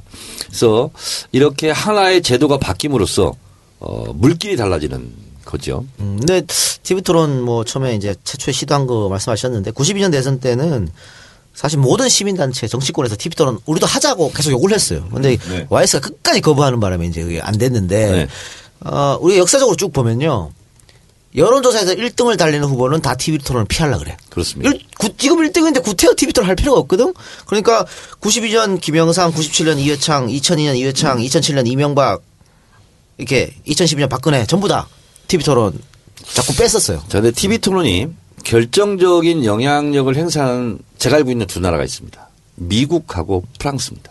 미국 영향력이 있어요. 미국은 있죠. 엄청나죠. TV 아, 토론 때 그래요? 난리 나는데. TV 토론 1, 1차, 2차, 3차 하면은요, 누가 이겼다. 네. 곧바로 발표돼요. 그게 부동표는 굉장히 왔다 갔다 영향력을 굉장히 주는 거죠. 그리고 프랑스 같은 경우는 언제 위력을 발휘- 발휘 하냐면 결선 투표 때. 굉장히 위력을 발휘합니다. 그러니까, 어, 예를 들면 조스팽 후보가. 네. 어, 뭐 리오넬 조스팽. 그렇죠. 그분이 그 했었죠. 근데 TV 토론 덕을 많이 봤어요. 근데 TV 토론이 미국이나 프랑스처럼 그렇게 도- 덕을 후보가 덕을 보려면요. 네. 우리처럼 이렇게 하면 안 돼요. 시간도 충분히 주고. 자유 토론이 돼야지. 그렇죠. 이거는 뭐 1분 30초 동안 뭐 예, 질문하고 뭐 자, 이게 미국은 이게 뭐야 이게? 미국은 이제 공화당, 민주당 후보가 결정이 되잖아요. 그럼 TV 토론 하는데 그 미국 대선 TV 토론 굉장히 재밌습니다. 예. 그냥 거의 마구잡이야. 예. 그리고 막 서서 하고 막, 예. 막 얘기하고 뭐 거의 뭐 규제가 없어요. 예. 그걸 보면서 어, 미국 유권자들이 실제로 마음의 결정을 많이 예. 하거든요. 정천의 의원 같은 분은 미국에서 대통령을 했어야 되는데. 아, 그렇습니까? 네, TV 토론 나가면 얼마나 압도적이겠어요. 그리고 이제 대선 때 이제 TV 토론도 하지만 실제로 영국 의회는 상시적으로 TV 토론을 한다고 보시면 됩니다. 영국 의회는. 아, 예, 맞습니다. 네. 네. 영국 의회는요, 여야가 바로 근접한 거리. 아, 재밌더라고요. 그 거리가 그러니까. 3m 50입니다. 침튀기 일 거리야, 진짜. 완전히 왁작 짓걸하고 일어나 어, 삿대질하고 막 의장은 막 조용히 하라고 앉으라 그러고 막 야단 법석입니다. 영국 의회. 지정석도 아닌 것 같아요. 거기는요, 예. 어, 정원이 600명이면 좌석이 500개밖에 없어요. 늦게 오면 늦게 가면? 앉을 자리가 없어요. 일부러 그렇게 만들어놨어요. 그거 좋은데? 지각하지 말라 이거예요. 그래서 영국 의회는요, 그 왁작시가라고 막 난장의 난장, 이걸 BBC에서 하루 종일 생중계합니다. 우리 그 필리버스 하듯이. 그래서 그걸 보고, 아, 보수당이 잘하고 있다. 아, 노동당이 잘하고 있다. 이렇게 영국 국민들에게 알아서 판단하게끔 만드는데, 우리 국회는 이제 그렇지 못하죠. 예. 자, 근데 이 TV 토론이 그만큼 중요하고, 어, 저도 이제 대선 후보 가까이서 TV 토론 준비하는 거 보면 진짜 아, 피를 말립니다. 자, 근데 절대로 TV 토론을 할 때 정책이나 컨텐츠를 가지고 표가 움직이지 않습니다. 네. 저도 그런 것 같아요. 이게 또 숨겨진 일입니다. 그러니까. TV 토론 하는데 제일 중요한 것은 뭐냐면 팩트를 틀리면 일단 안 돼요. 그거는 뭐 기본이고 의도와 태도를 봅니다. 그리고 카피와 이미지로 승부를 하는 겁니다. 저 후보가 어 참 넥타이 세련되게 메고 나왔네. 그걸로 표가 가는 거예요. 아 저 후보가 헤어스타일이 마음에 드네. 아 저 후보가 표정이 마음에 드네. 그래서 남는 잔상은 이미지가 남지. 아 저거 뭐 부가세가 어떻고 법인세가 뭐 몇 프로 되면 얼마나 이기고 이런 거 남지 않는 거거든요. 원래 TV 토론 이미지 싸움인 거죠. 그리고 TV 토론을 보고 있는 사람들은 그렇게 막 공, 공부하고 싶어 하지 않아요. 그래서 사실은 카피와 이미지가 남는다. 그래서 특히 대선 TV 토론 전쟁에 있어서는 어, 카피와 이미지로 승부하라. 저는 궁금한 거 여쭤보고 싶어요. 두 번째, 어제 토론 보셨어요? 네, 맞습니다. 그 어제 토론에서 이제 초반에 그 이재명 시장이 굉장히 공격적으로 나오잖아요. 네. 근데 그 부분이 호감으로 나타날까요? 아니면 반대일까요? 손해 많이 봤습니다. 많이 봤죠. 이재명 시- 저는 많이였다고 봤다고 이재명 시장. 많이 봤고요. 사람은요. 어, 손가락으로 달을 가르치잖아요. 그러면 달을 보기보다는 이 손가락이. 아름다운지 안 아름다운지 그걸 보는 거예요. 이재명 시장이 노렸던 것은 그 준조세, 배당금, 법정 부담금 이 부분에 대해서 문재인 대표가 틀렸다. 그래서 내가 맞았다. 그리고 내가 이렇게 더 어, 재벌 개혁에 대해서는 더 확실하게 할 수 있다. 이게 이제 의도고 목표였잖아요. 근데 그 의도는 태도로 아름답게 포장이 되어야 빛을 발휘할 수 있는 거거든요. 근데 태도에서 사람들로 하여금 좋은 인상을 못 줬기 때문에 그 주장하는 그 컨텐츠는 맞아요. 16조가 아니라 1조 4천억이라는 거예요. 그래서 그거는 이재명이 맞았음에도 불구하고 실제로는 최종 득점에서는 지는 거예요. 어제 점수 많이 깎인 것 같아요. 그리고 그 중재하려고 하는 안희정은 굉장히 좋아 보였는데 저는 참으로 안타까웠던 게 왜 저쪽 캠프에서는 이재명 시장이 저렇게 공격적으로 나오는 것에 대해서 왜 저기서 제, 이 뭔가 컨셉으로 전략으로 이것을 정리 좀좀 제재를 안 할까라는 게 저는 굉장히 안타까웠어요. 그래서 나중에 제가 좀 이제 물어봤어요. 왜 그랬느냐. 저도 다 알아봤어요. 그, 어, 예, 먼저 얘기해 주세요. 왜 그랬느냐. 음.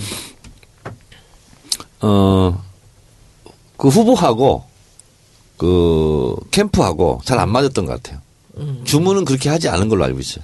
이게 누구든지 전략가라면 다 여기서 그렇게 공격적으로 나와서 사람들한테 그 부담을 줄 리가 없거든요. 그런 전략을 세웠을 리가 없습니다. 그런데 처음부터 막 나오는데 저렇게 나오면 사람들이 좋아하지 않아요. 그 내용이 보이는 게 아니라 그 태도로 본다고 아까 말씀대로. 그래서 알아봤더니 그 사실은 캠프의 전략가들은 그렇게 하는 걸 반대했대요. 근데 본인이 굉장히 강하게 그렇게 하는 게 맞다라고 생각했던 것 같고, 그러니까 본인 성격하고도 또 맞는 거죠. 그리고 이제 거기 캠프에 있는 또 어떤 분이 또 같이 동조를 했다 그래요. 어제 공격해라.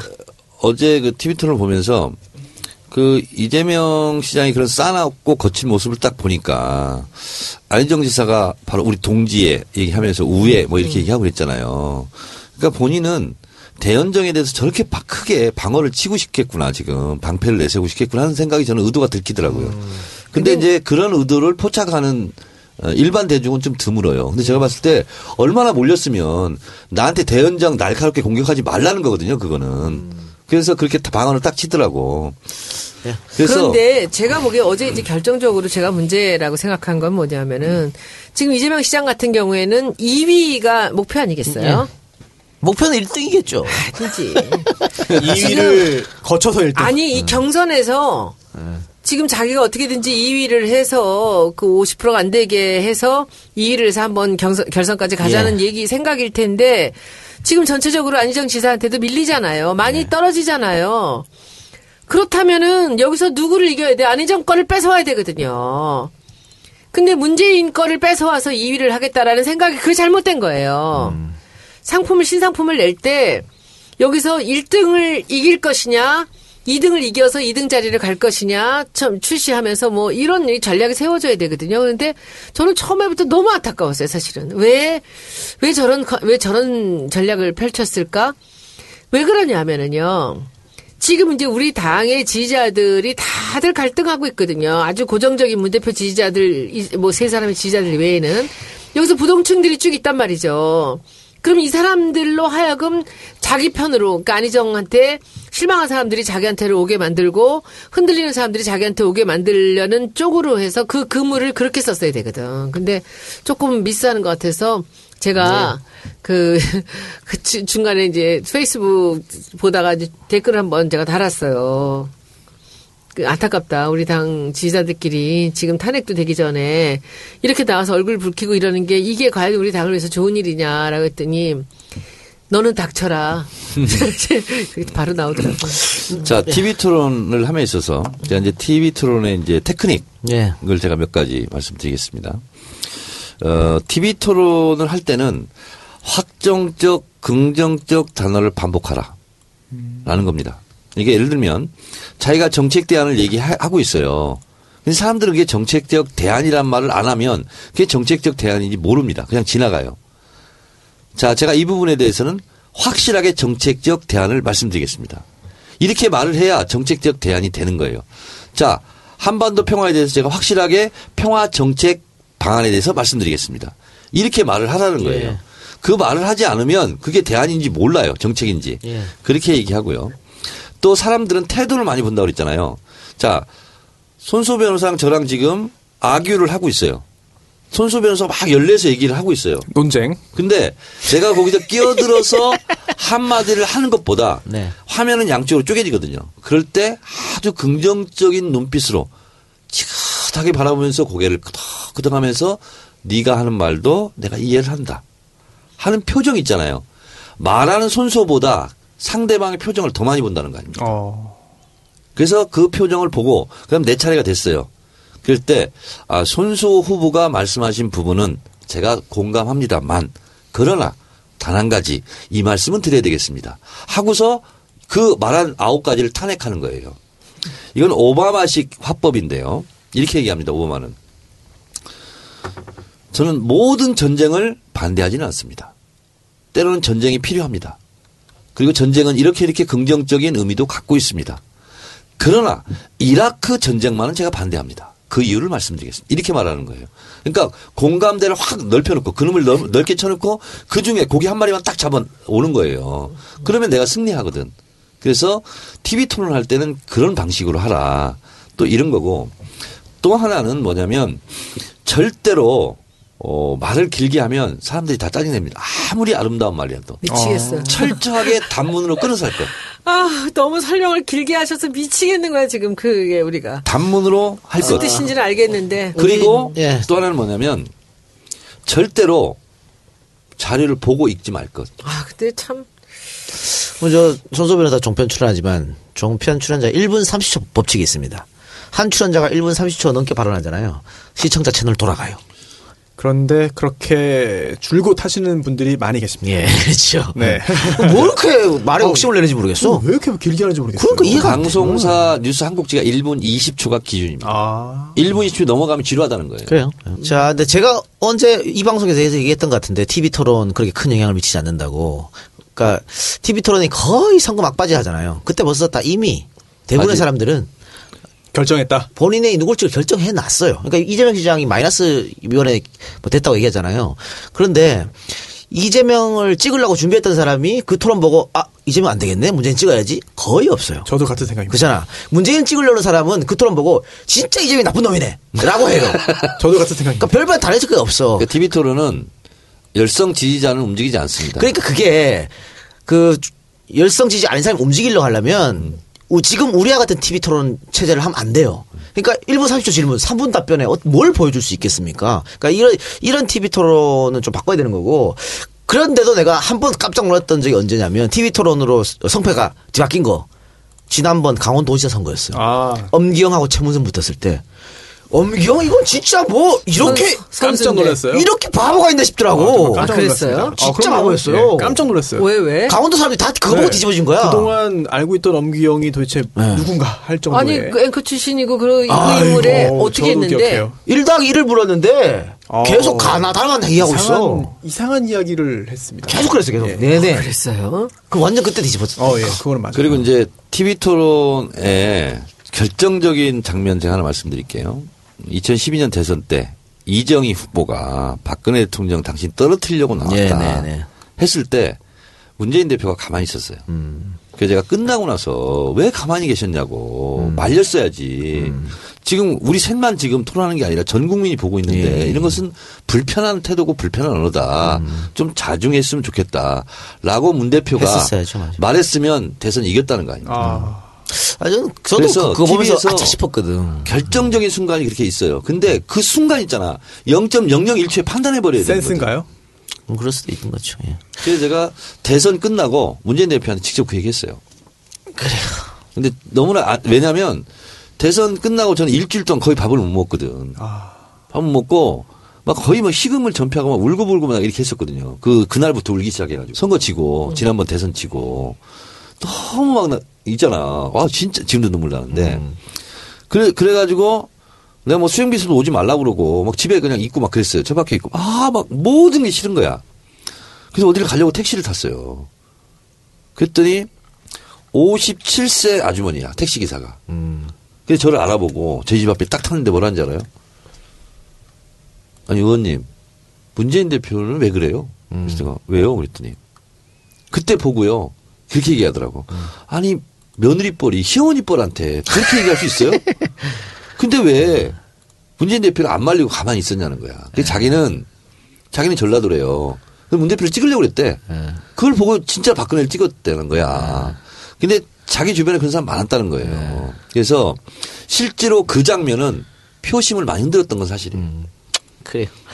알겠습니다. 자, 그럼 우리가 지금 시간이 어우 많이 됐는데 광고 듣고 와서 에, 사드 이야기 잠깐 하고 방송 마치도록 하겠습니다. 광고 듣고 오겠습니다. 화보 멸치 화보 멸치 저 바보 멸치는 멸치도 맛있는 생선임을 증명하겠습니다. 엄마, 된장찌개 너무 맛있다. 아, 그거 저번에 멸치 맛있다 그랬지? 바보 멸치에서 국물 팩이 새로 나왔다기에 그걸로 국물을 내봤지. 솜씨 좋은 엄마가 센스까지 있으시네. 100% 국내산 천연 재료로 만든 바보 국물팩 바보 저염 멸치와 새우 중 가장 맛있는 중화새우를 넣어 단맛과 깊은 맛이 깔끔하게 우러납니다. 무염 바보 멸치와 바보 국물팩은 02-587-3599로 전화주세요. 그리고 바다보물 제품은 EJ몰에서도 손쉽게 구매하실 수 있습니다. 배송 메시지에 팟캐스트라고 적어주시면 특별 사은품을 보내드립니다. 안녕하세요. 팟캐스트 청취자 여러분. 번교텔레콤 대표입니다. 광고 후 연락 주신 분들께 감사의 말씀 드립니다. 청취자 여러분을 상담하는 내내 동지 여러분의 격려와 따뜻한 관심에 가슴 찡한 감동을 느끼곤 합니다. 특히 울산, 광주, 수원, 인천 등에서 직접 올라와 주시거나 전화 주시는 분들, 번거로움에도 불구하고 매장을 찾아주시는 분들께 진심으로 감사의 말씀 전하고 싶습니다. 동지 여러분의 말씀대로 열심히 해서 꼭 정권교체에 보탬이 되도록 하겠습니다. 번교텔레콤은 사이트 goodskt.co.kr로 접속하시면 연락처 및 상품 안내를 보실 수 있습니다. www.goodskt.co.kr 전화번호는 010-7114-9795입니다. 감사합니다.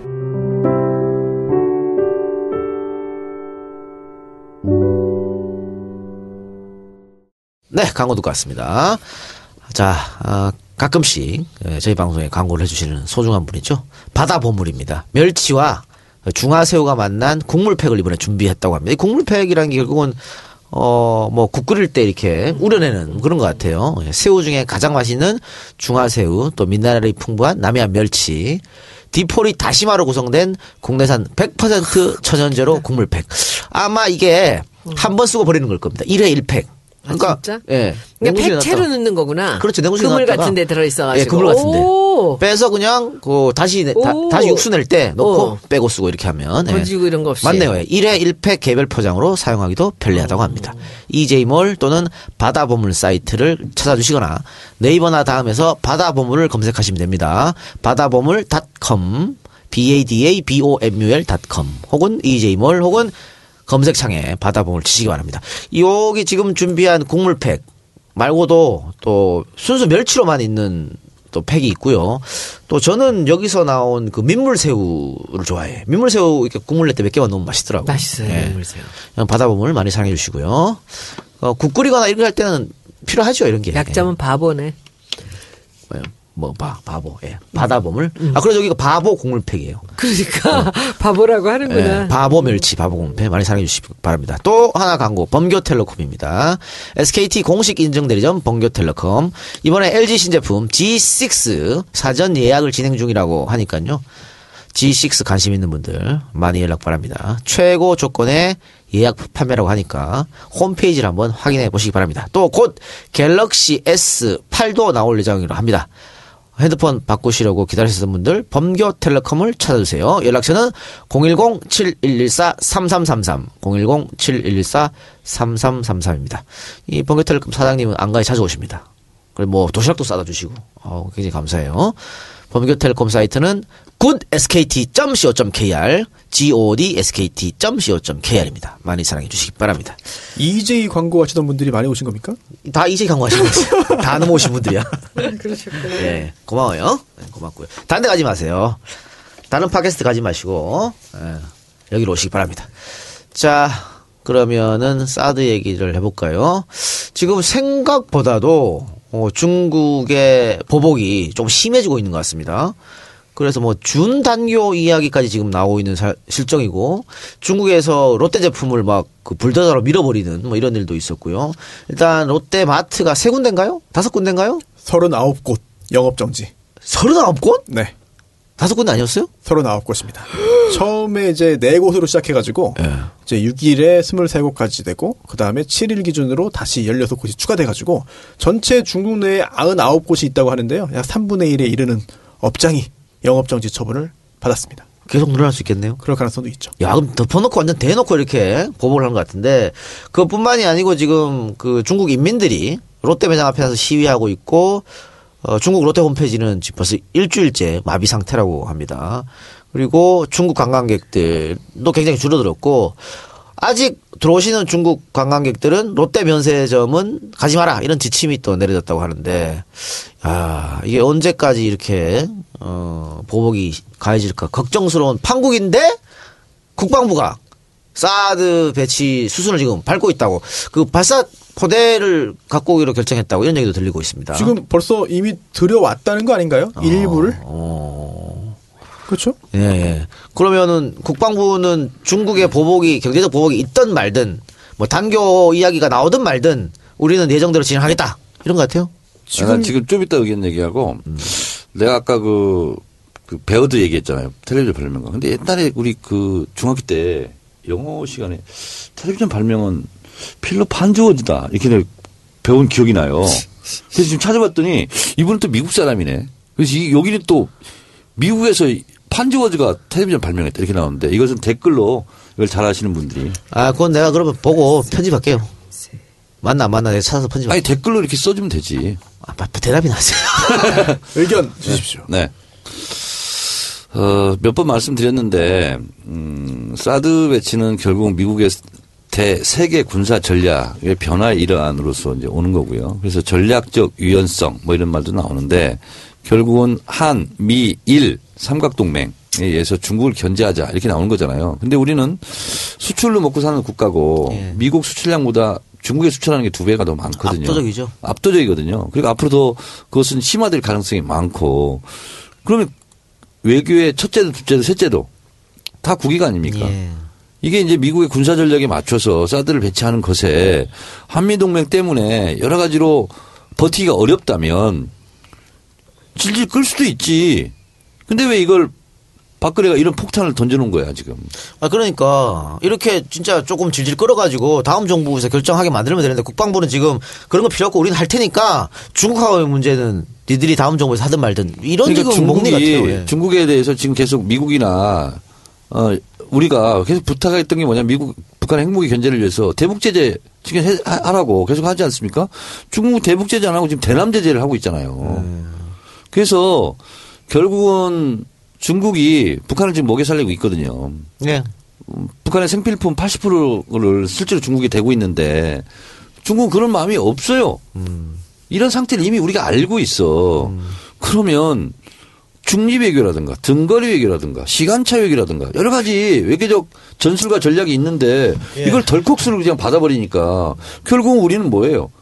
중국한테 보복이나 당하고 있고 예. 중국은 당이 결심하면 그냥 하거든. 음, 그렇죠. 민간 영역이 중요하잖아요. 지금도 사실상 사회주의 공산 독재 국가거든.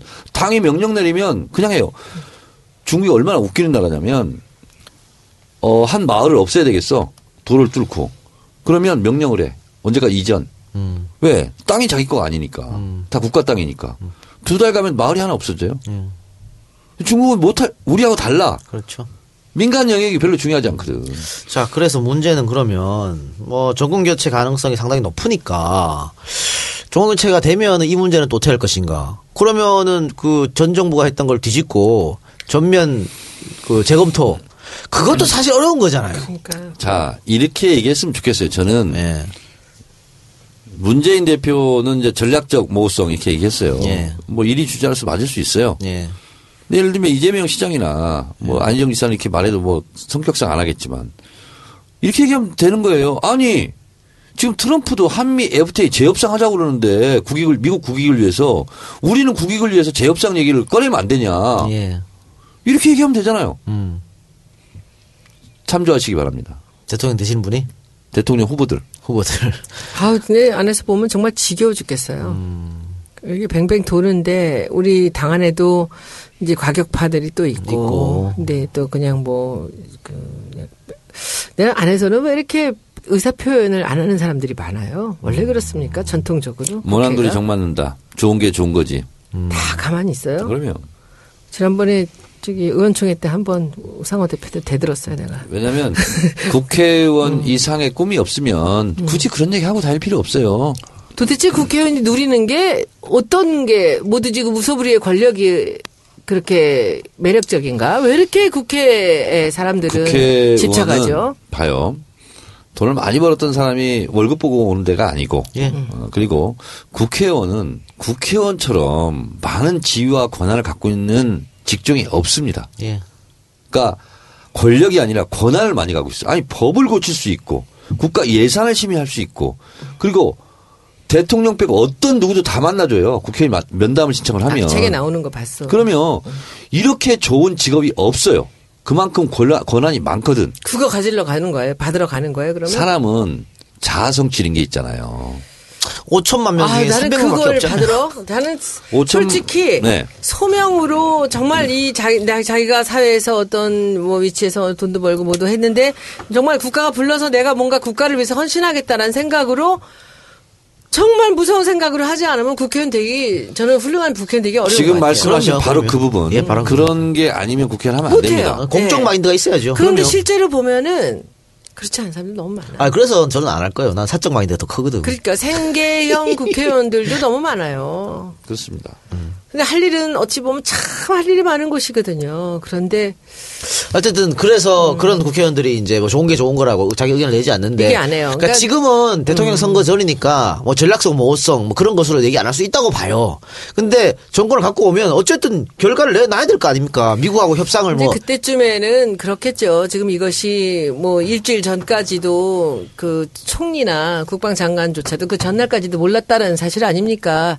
그러니까 절차를 무시하고 대통령이 혼자서 결정해 버린 거기 때문에 다시 그 절차를 되돌려서 다시 한번 논의를 하자라는 식으로 할 수 있는데 저는 궁금한 게 왜 박근혜가 이렇게 급히 이것을 들여올까요? 여기에도 뭔가 모종의 다른 밑 거래가 있는 건 아닐까요? 뭐 그럴 수도 있겠죠. 그래서 죽을 때 죽더라도 나갈 때 나가더라도 이것은 들여놓고 잔금을 받자 뭐 이런 거 아닐까? 그러니까 사실은 이거 위안 한, 한일 위안부 협상 음. 협정이라든가 이거하고 다그 뒷배 미국이 있는 거잖아요. 밀접한 연관이 있고요. 그렇죠. 미국이 이게 왜냐하면 어, 미국의 입장에서는 음, 한국과 일본이 잘 지내야 돼. 근데 위안부 협상이 걸림돌이었어 항상 과거사 문제가. 그러니까 둘이 빨리빨리 해.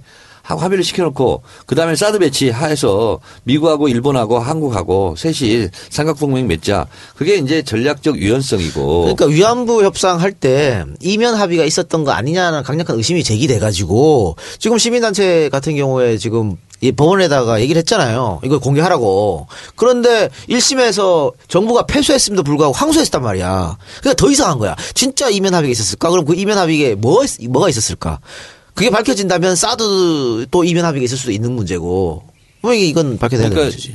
이것뿐만 아니라 한일 군사정보 보호 협정 이것도 예, 예, 예, 예. 이명박 때 못했던 거예요. 국민적 합의가 없다. 국회 비준 받으라 하는 거 그냥 후다닥 치웠거든. 근데 결국 이제 이 미국의 힘이 강력하게 작동한 건데 뭐 그냥 그냥 대책 없이 딸려간 거죠. 그 어쨌든 차기 정부가 출범하려면 두 달 이상 기다려야 되는데 그 두 달 동안 중국이 어떤 법을 가, 가 해올지 모르고 지금 중국에 가 있는 우리 교민들이라든가 아니면 중국을 상대로 무역하시는 분들 너무 어려워하시니까. 근데 어제 TV 틀었는데 정말 내가 속으로 굉장히 웃었던 장면이 하나 있어. 뭐냐면 이거 이제 문 대표가 전략적 모호성 얘기했거든요. 그래서 저는 적절했던 발언이라고 봐요. 1위 주자로서 대통령이 될 가능성이 있는 가장 있는 사람으로서 전략적 모호성이 있는 거다. 그것도 외교정책 중에 하나거든요.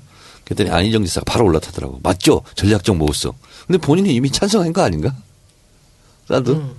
거의 뭐 어쩔 수 없다. 네, 그런 식으로 얘기했죠. 뭐 그래놓고 전략적 모호성을 바로 이제 보면서 속을 많이 웃었네. 근데 또 안희정 지사 측에서 이런 말도 했네요. 오늘은 그 박수현 대변인이 아, 너무 속전속결로 하는 것은 뭐 타당하지 않다라는 취지의 이야기도 오늘은 했습니다.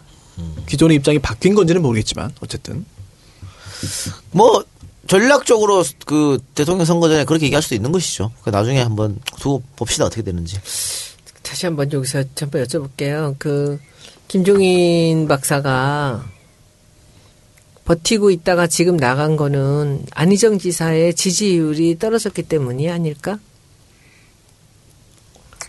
곡기는 생각하지 맙시다. 아니, 아니, 봐봐. 안 지사가 지지율이 있으면 민주당이 있으면서 일을 도모할 수도 있었잖아요.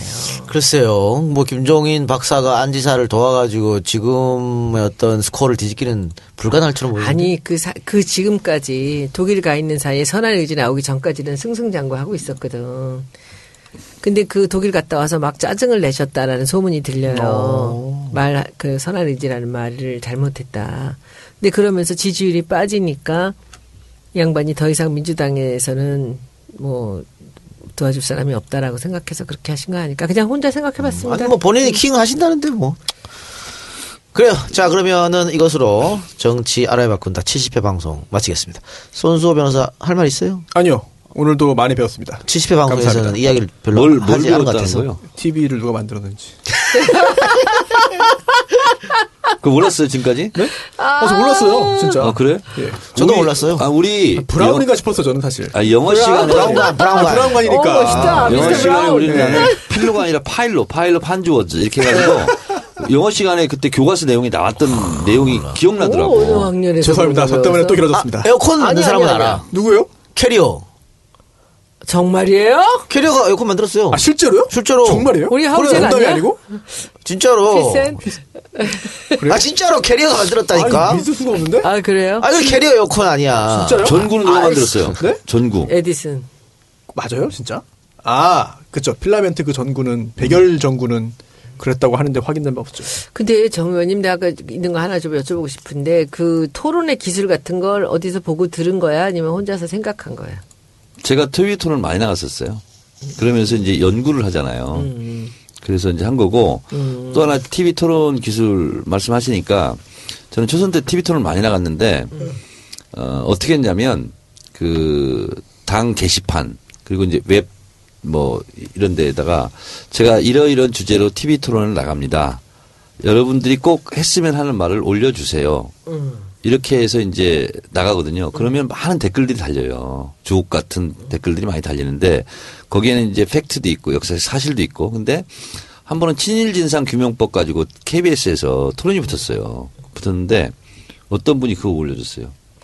아우슈비츠 정문에 가면 이런 글귀가 있습니다.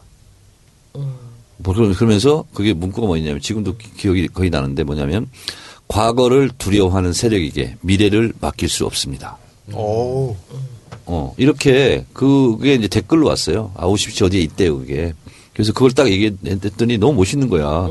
그래서 그런 멋있는 말들이라든가 신금을 울리는 워딩 이런 거 있잖아요. 이런 건 혼자 생각해서 보좌관들하고 잘 안 나오거든. 그랬을 때는 어, 인터넷에 띄우면 다 써주죠. 지금은 이제 뭐 페이스북, 트위터 있으니까 더욱 좋죠. 선변 이런 거 좀 받아 적어. 네? 받아 적어서 탈용해야지 이제. 아, 제가 가슴 속에 적었습니다. 그래요? 어. 이게 실제로 제가 이제 판도라 가- 하면서도 4시간을 놓고 하잖아요. 뭘 준비해 갈 수가 없어요. 뭐 판도라 비밀 몇 두 개 준비하는 것밖에 없는데 이제 상대방이 뭐 할지도 모르고 하잖아요. 그런데 거기서 나도 모르게 막 튀어나오는 거예요. 그게 뭐냐면 예, 방언이지. 방언이야 방언. TV 토를 하면서 머릿속으로 외운 게 아니라 혀로 외운 거. 그렇지. 그것이 툭툭 튀어나오는 거예요. 그렇지. 그러니까 그게 나도 몰랐던 것이 그냥 튀어나와. 근데 이번 주 그거는 이번 주는 3%가 넘을까? 모르겠어요. 그건. 그래도 네. 지난번에 그 2.5%까지 2.3, 가지 않았 2.6. 3. 6이에요? 2.36. 2.4. 아, 자, 2, 2점대 중반 갑시다. 이 점대 요거. 이번에 3% 넘겠다 그러면. 근데 3% 쉬운, 쉬운 게 아니에요. 어우, 3%면 높은 거죠. 아, 그렇습니까? 3% 상당히 높죠. 종편 3% 어렵구나. 어, 종편에서 3%는 어, 지상파의 한 15%? 네, 아, 그래요? 되게 높- 3%만 가면 잘하는 건가? 아유, 그럼요. 아우. 3%만 높은 거죠. 넘으면 그냥 갈 수 있는 거예요, 우리? 대성공. 그 제가 지금 출연하고 하고 있는 TVN 프로 1%도 안 나와요. 0.8% 나와. 뭐 이상한 제목 가진 거? 쿨까당. 쿨까당은 다들 그 이름들을 이상한 거를 계속. 근데 내가 나오기 전에 0.4%였어. 두 배로 내두 배로 올려줬지. 이야. 여러분 많이 사랑해주셔서 1% 넘겨주시기 바랍니다. 예. 쿨까당. 예, 예, 예. 쿨. 그래서 이게 이제 안 하니까 그래서 삶이 좀 나아졌어요? 근데 그런 데 가서 예능이나 하려고. 나 좋아. 주접 들는 거 좋더라고. 재밌더라고. 정치 얘기 안 하고. 부담도 없고. 부담도 없고. 정치 얘기 안 하세요? 연예인들 까심이나. 뒤통수나 치고 그런 거. 아, 거기서 연예인 얘기 안 해. 그럼 뭐예요? 뭐? 하세요? 뭐 하여튼 이상한 거 해. 막 아, 지금 보라고 하면서 무슨 이상한 요일 거라고? 하시면 어떡합니까? 수요일 날. 수요일 날 저녁 몇 시? 7시인가? 뭐 해요. 아, 일찍 하면 못 본다. 예. 그래요. 하여튼 뭐, 방송 여기서 마치고, 오늘 세 분 수고하셨고, 오늘, 야, 끝까지 많이 남아 계시네요. 오늘, 늦- 오늘 상당히 늦었습니다만은, 방송 끝나는 시간이. 고맙습니다. 오늘 또 끝나고 한잔 하나요? 네, 그렇습니다. 네, 알겠습니다. 블랙 조끼. 오더라고. 블랙쪽에 가서. 그래. 세 분 수고하셨습니다. 저희는 다음 주에 뵙겠습니다. 고맙습니다. 다음에 또 갖고 올게. 호해 할지도 몰라요, 호해. 기대해주세요. the world.